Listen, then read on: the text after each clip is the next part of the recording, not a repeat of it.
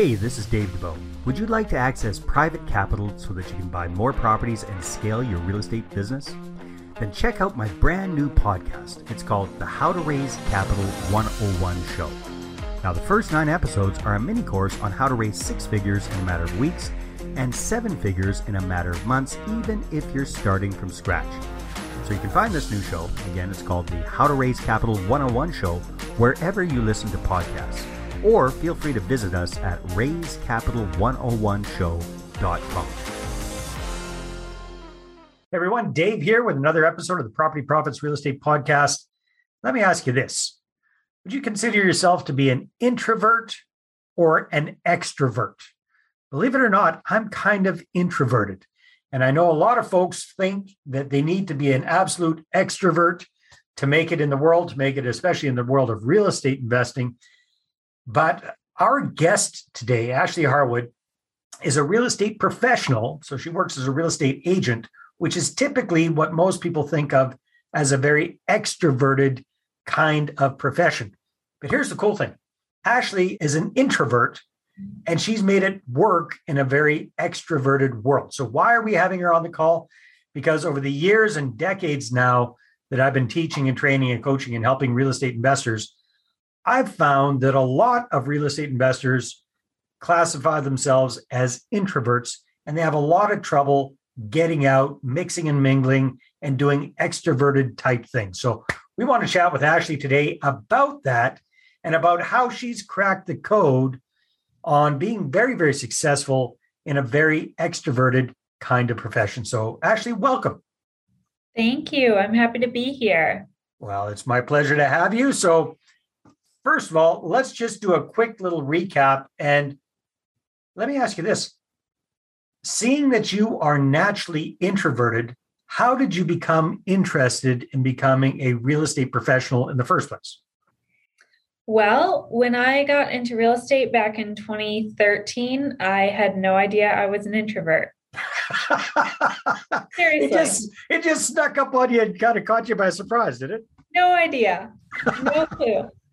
I hadn't studied it. I hadn't really heard about it.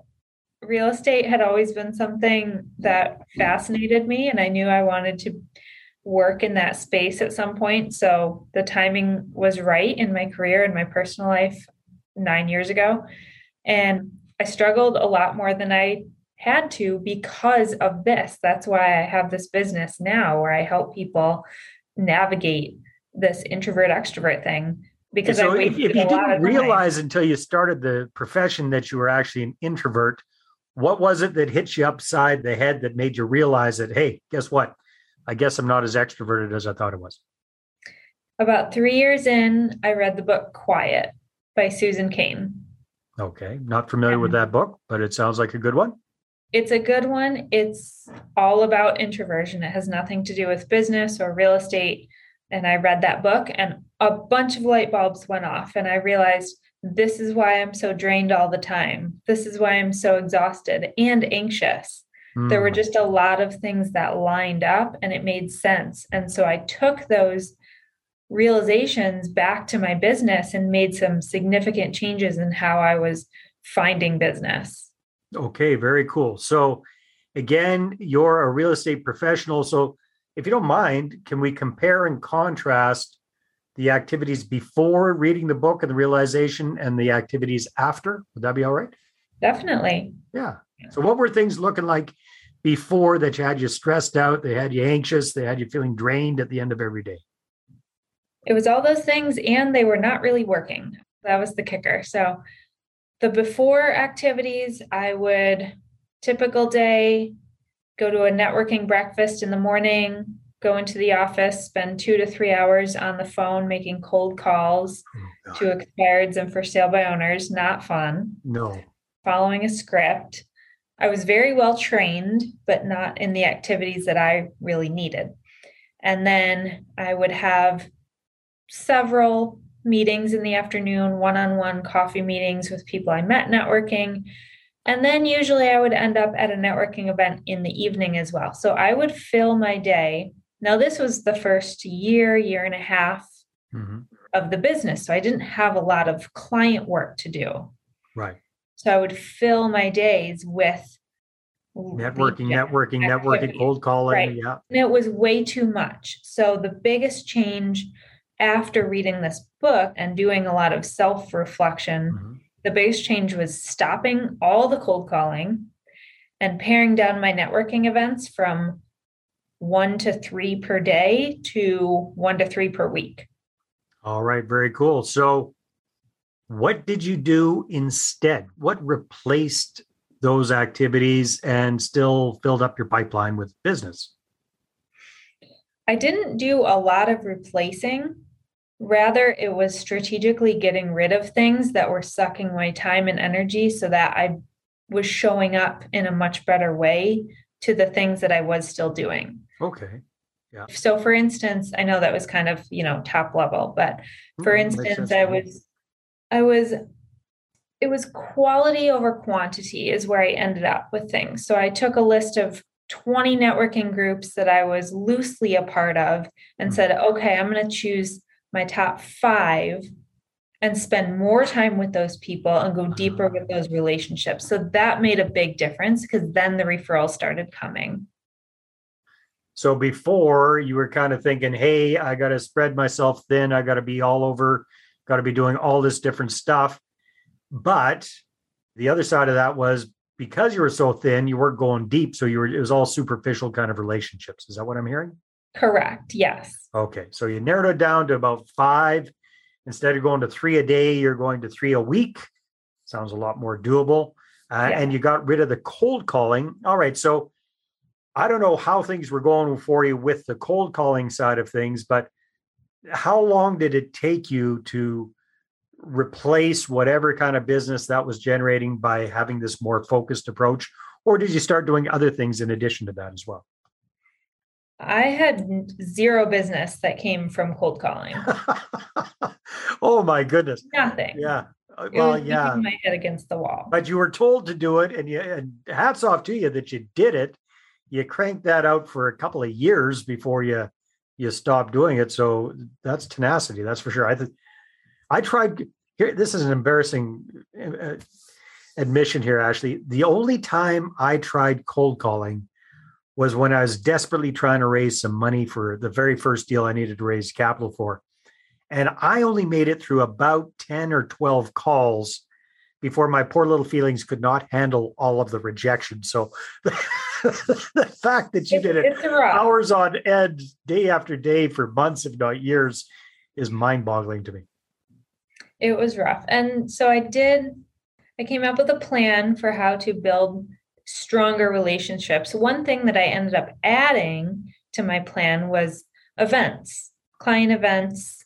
And you say client event, people think, well, I haven't had that many clients, but I would invite everyone, everyone who would possibly send me a referral or help me in my business in some way, or just friends, neighbors, and meeting people in person and spending time with them in a casual social setting was a lot more comfortable and, and natural to me. Okay, well, let's unpack that a little bit if you don't mind, Ashley, because I love that idea. So, or what does, well, no, let's go back because you had to start somewhere. What did your first client event look like? How many people did you invite to it? How did you get the word out? How many people actually showed up? And what did that look like? What did that generate for you? The first one was very cool. I rented out an auction house and an auction house. Okay. tours of the items. So it was a more upscale evening event. It was not something for the whole family, more kind of wine and appetizers, and then tours of the auction items. A lot of antiquity, art, that sort of thing. I invited man, this was this was like seven years ago. I invited about a hundred people. Okay. Again, everyone I could think of. There were probably two clients in that list, actual clients, but yeah. whatever. I just invited everyone. There were about 30 who showed up. Well, that's okay. Well, that's very good. Yeah. So, how did you get the word out to those 100 people? Were you calling everybody, emailing everybody? Did you send out actual written invitations? What did that look like, if you recall? All of the above. Okay. I really don't like calling people, so I I tried my best to not call them if I didn't have to. Right. But Eventbrite, so they could register, I could get a head count for the caterer. I sent that out via email a couple times and pushed it through to a Facebook event. There were some texts follow up. If I hadn't heard from somebody, I would try texting first, and then last resort, I would call them. Okay, very good. So that sounds like a pretty pricey kind of an event to put on with catering and, and with the whole thing. What did that, if you don't mind sharing, what did that look like price tag wise at that time? I don't remember exactly. I want to say it was around $2,000. Yeah, I would think so. It would it would not be a a cheap thing to do. So two thousand bucks, you know, that's for a relatively new person in the business who doesn't sound like at that point you were doing a heck of a lot of business. That was a big chunk to bite off at one time. Were you pretty nervous about that?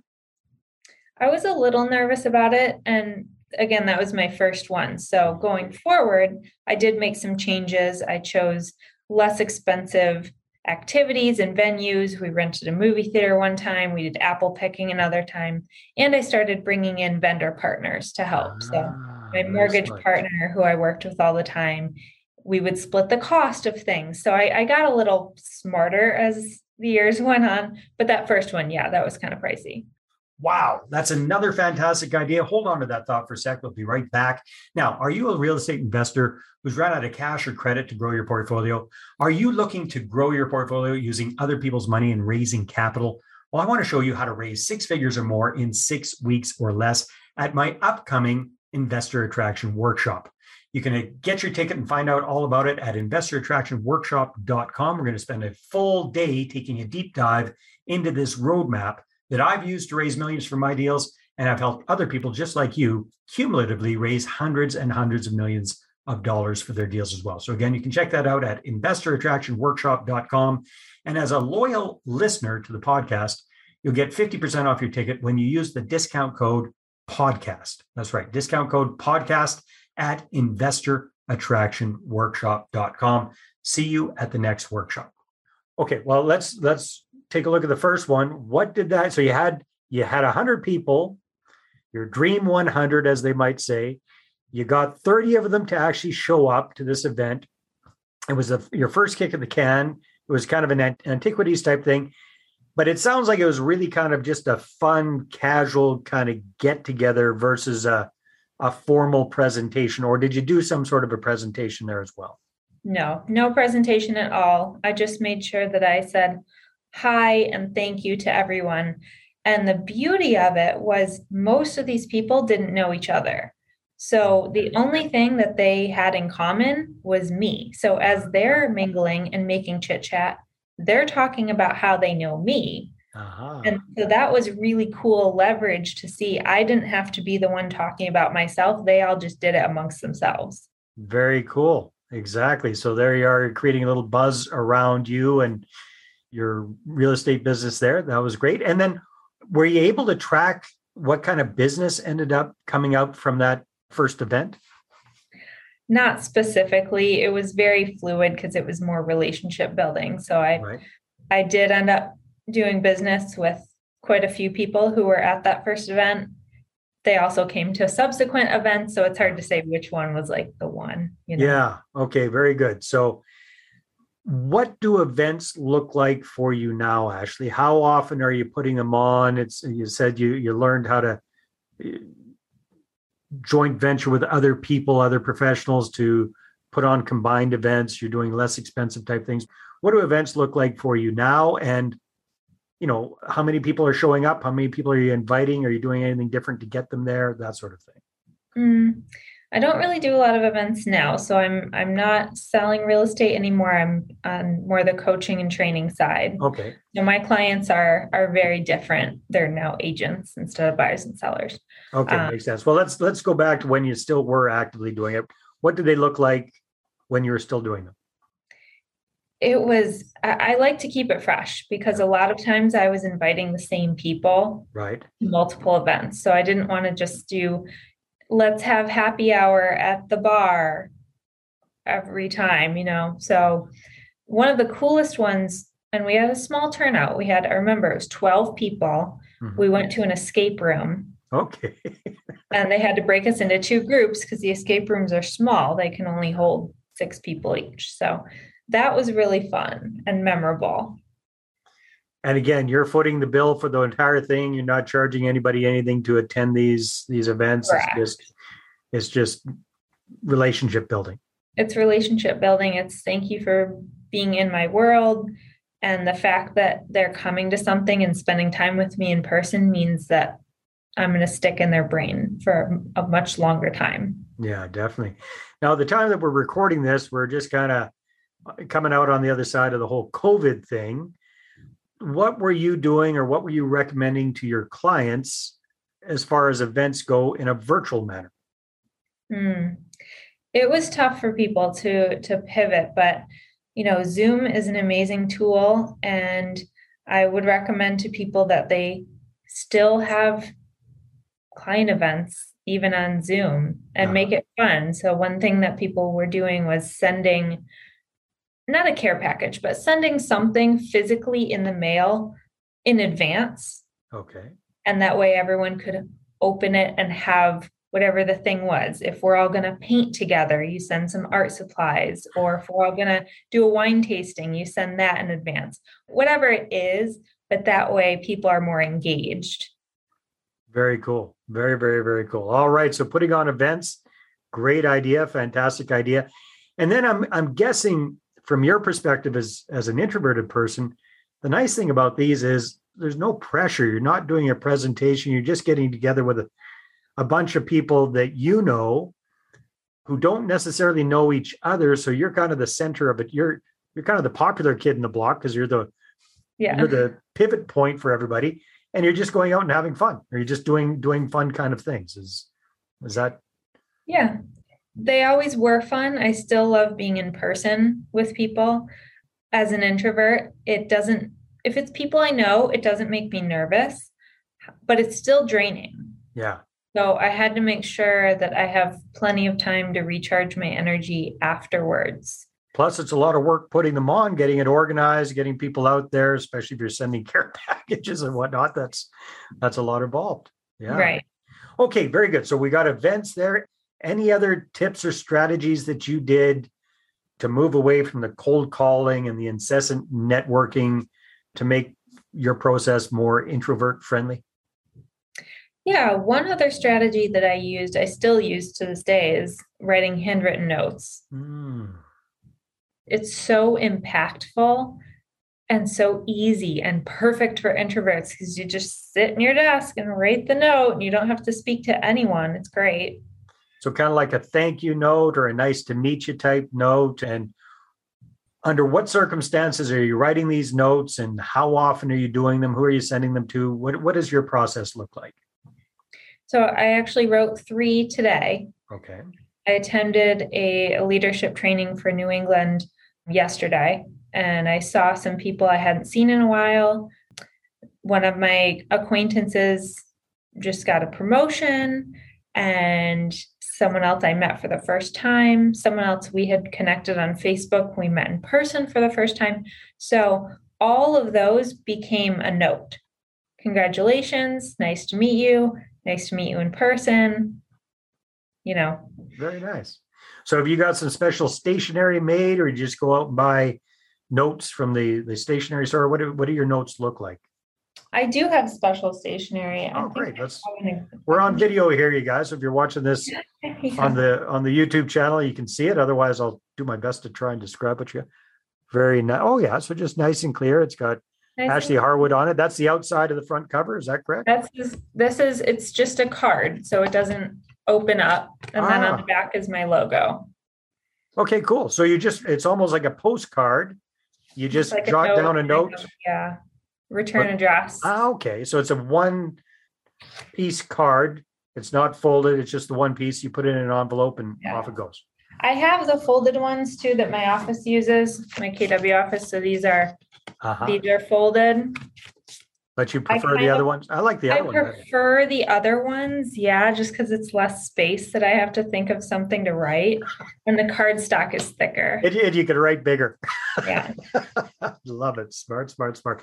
So, are you disciplining yourself to do that on a regular basis? So, for example, I have a friend of mine that used to own a, a large insurance agency, literally with thousands of clients. And his discipline was, I think he hand wrote out 20 or 25 cards every single morning, Monday through Friday. So every year, each one of his clients got a handwritten note from him.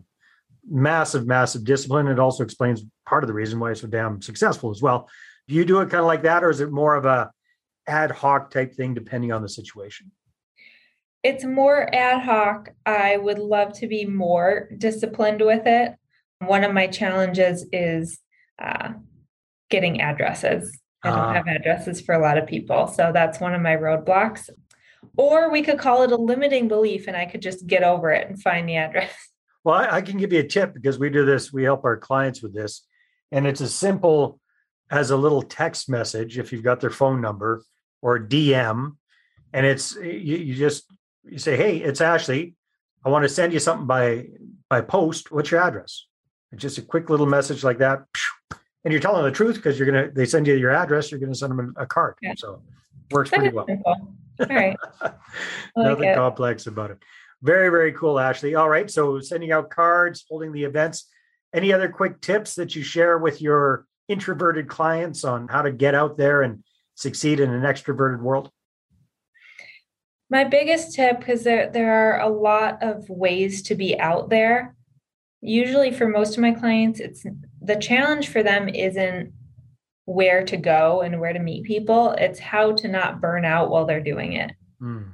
So, my biggest tip for them is to be a little more strategic in where you're spending your time and who you're spending it with. And if something is not worth it, just let it go and take it off of your plate and put that time and energy back into the things that are working and the people that you want to spend more time with. Yeah, very, very wise words. Actually, do you mind if I ask you a, a personal question? Just because this is something that I struggle with. And that is when I'm out at a new networky type thing, I really am not all that great at breaking the ice. What do you do if you're plunked in a new place? You don't know very many of the other people there and you don't want to be a wallflower. You want to get out there and mix and mingle. What is your kind of go to way of breaking the ice with people? Hmm. If I don't know anyone, my go to is to find someone I can compliment.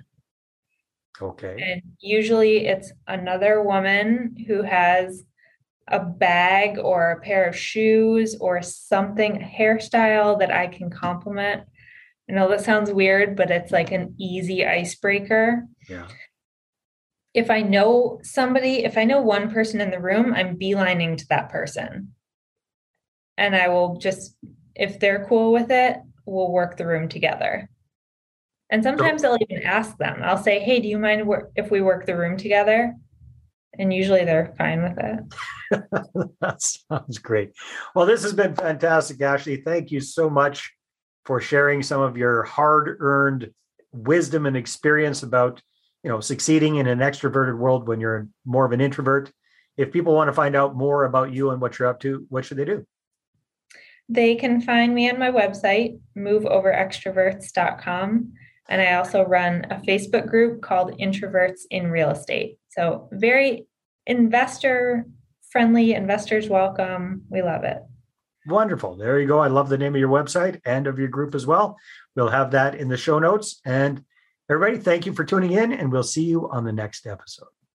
Well, hey there. Thanks for tuning into the Property Profits podcast. If you like this episode, that's great. Please go ahead and subscribe on iTunes. Give us a good review. That'd be awesome. I appreciate that. And if you're looking to attract investors and raise capital for your deals, then I'm going to invite you to get a complimentary copy of my newest book, right back there. There it is. The Money Partner Formula. You can get a PDF version at investorattractionbook.com. Again, investorattractionbook.com. Take care.